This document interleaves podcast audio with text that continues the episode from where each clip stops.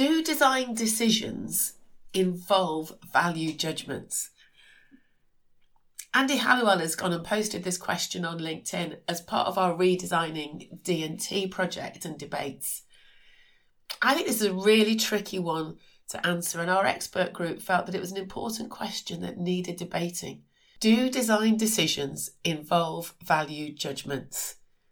I think, firstly, I'd be saying, what do you mean by a value judgment, a values judgment? And maybe in your response to Andy's question, you'll explore what you understand and what your views are of what value judgments are, and then whether they actually impinge on or affect the design decisions that designers make and also that children make in D&T lessons.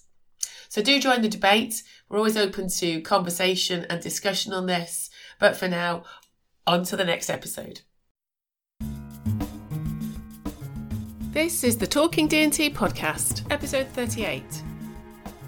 Welcome to the Talking D&T podcast with me, Alison Hardy, a podcast for anybody interested in design and technology education, where I'll be sharing news, views, ideas and opinions about D&T.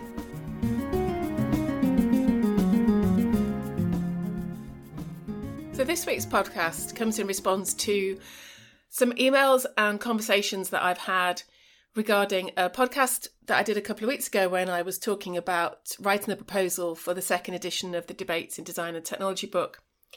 Some people contacted me with ideas about uh, issues that they felt needed to be discussed, and also I've been talking to different contributors about what they might write a chapter about. So a common theme that's come up is about what's in and what's out of D&T. So in the second edition, there was a chapter about food, the place of food in design and technology, and a chapter about textiles. Is it art or D and T?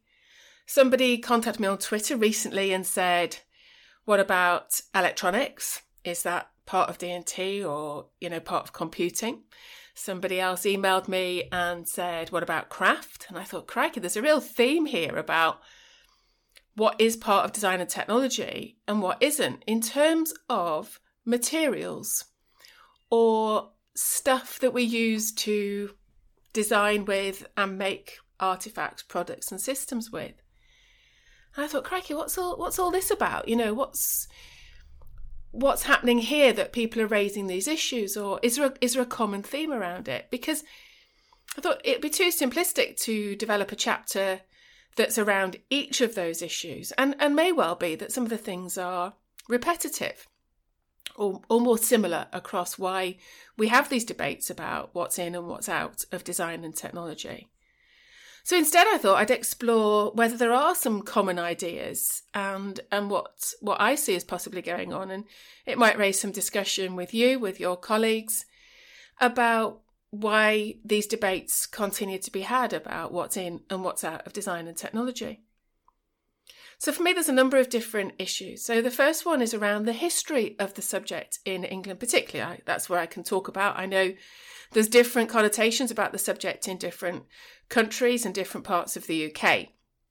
But looking at the history of design and technology in England, if we go back to pre 92, the first national curriculum, there were a number of different subjects that existed on the school curriculum. There, there, wasn't a national curriculum per se at that time, but home economics, which involved food and textiles.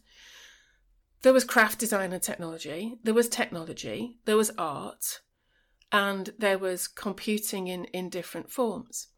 And, and there were other subjects, and there were different events that happened. TVEI, if any of you can remember that one that happened in the 80s, these big projects that took place that when the subject came together, then different subjects were jostling or different material areas. I think that's probably another way of looking at it as we look beyond 92 or, or, or different aspects of design and technology were jostling for position. And all of that kind of had an impact, an impact on the way the subject came into being in, in 1992. And I've just written a paper about this that's currently with a journal for review about what was happening then and, and what led to the subject taking the, the form that it did in 92.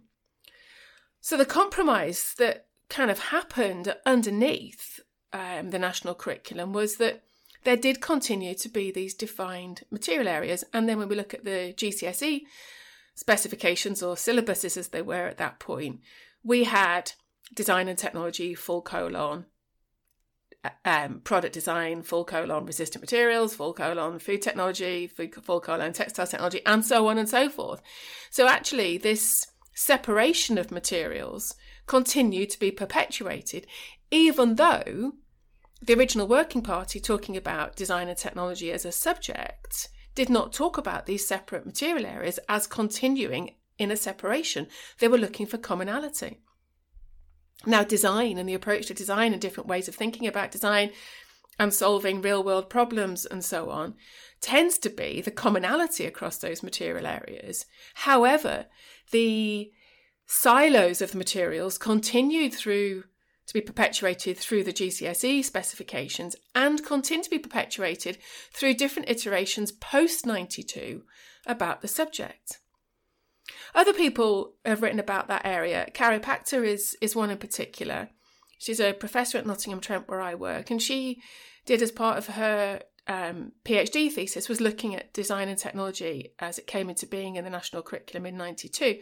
And she talks about the subcultural structures of the different subjects, so that home economics had a particular culture, CDT had as well, technology, and so on and and craft could be included in that, and design, um, which may well have been seen as different tribes. I suppose is one way you could you could put it. And then also within that, she she touched on um, the idea of how gender is played out in in those different material areas. Um, and you, you know, I think we can still say that design and technology is very much a, a, a, gendered subject, not by everybody and not necessarily as overtly as it previously was. So I think that has a play about whether it's about the dominance of different materials and also um, the prioritization of different gender. Um, that may well have changed over time, but particularly in that period when equality wasn't so much to the fore as it is now around gender, that um, the more masculine, for want of a better phrase, maybe, aspects of the subject were took the lead and, and came to the fore. And, I, will put some links to some of Carrie's papers um, in the show notes. Some people may dispute her interpretation. Um, I have to say that some of some much of what she writes resonates with me as we look back on on that period, and I think that history uh, still continues to be played out. And it came out in my research when I interviewed people about what they thought the purpose of design and technology was. And I interviewed people of different ages, different genders, different experiences in design and technology, and found some very interesting patterns about people who'd studied or been at school pre the national curriculum who were then now teaching uh, design and technology. And you could see a little bit about their experiences pre 92 still being lived out in how they valued the subject uh, when I interview people in the mid 2010s. You could also see some similarity um, between that group of people and people who'd studied design and technology at school in the early 2000s who are now training to be teachers. And I think that that's because those newly qualified teachers or those trainee teachers were being taught by people who had been teaching since before the national curriculum. And so their ideas were influenced and shaped by teachers who had taught pre national curriculum when it was much more separate material areas. So that's another aspect I think goes on is is how who's teaching the subject today and their history and how we change our perceptions and how our perceptions are also founded in our own experiences when we were in school and in our own training.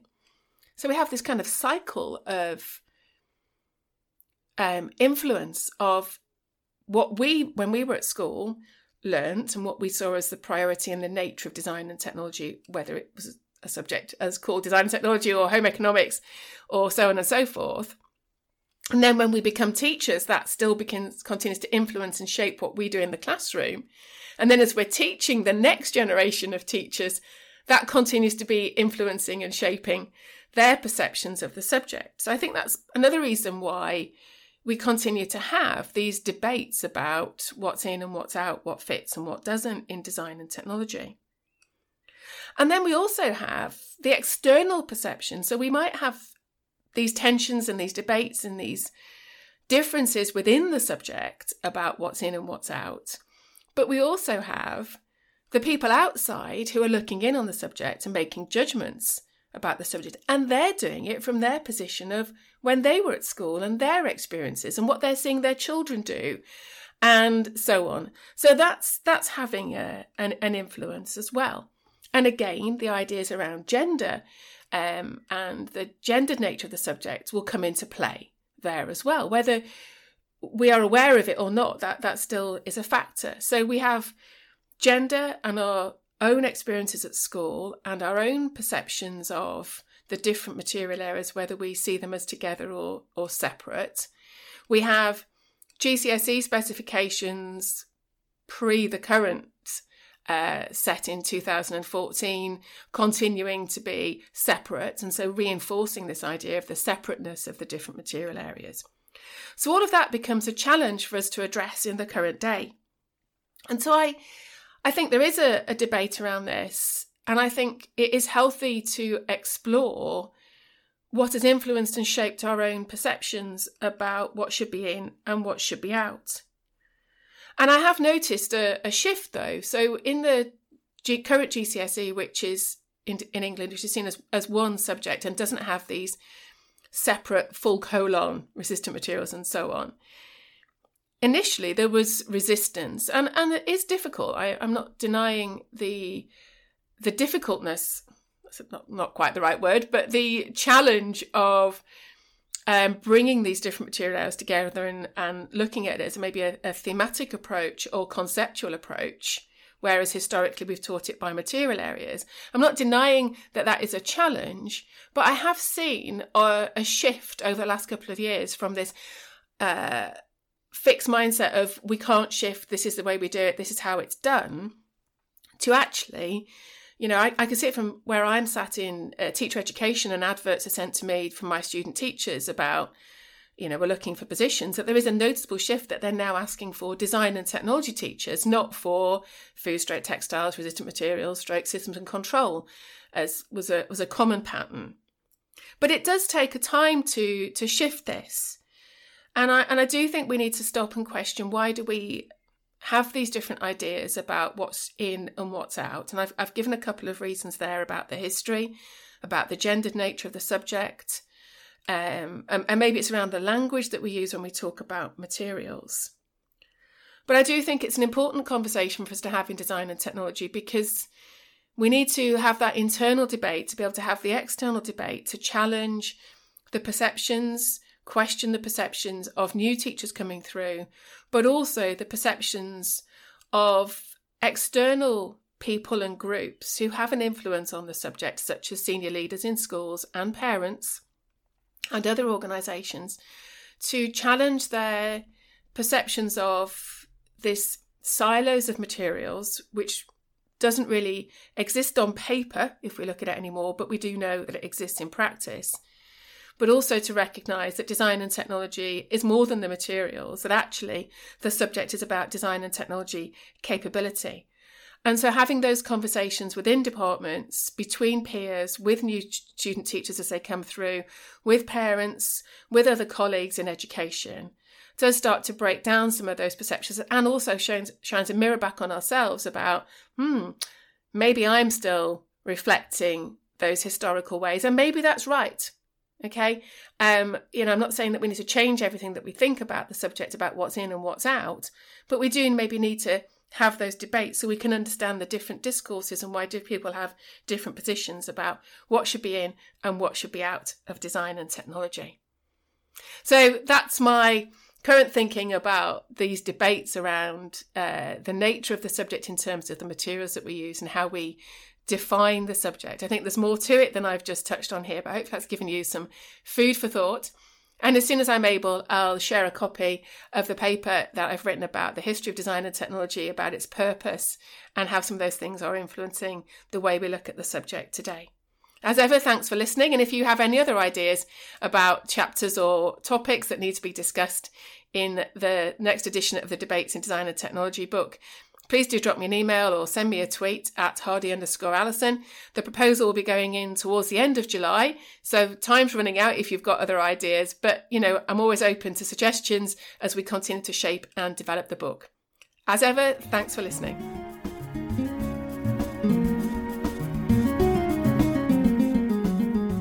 You've been listening to the Talking D&T podcast with me, Alison Hardy. You can connect with me on Twitter at hardy underscore Alison. Show notes and transcripts for each podcast episode can be found on my website, alisonhardy.work. Thanks for listening.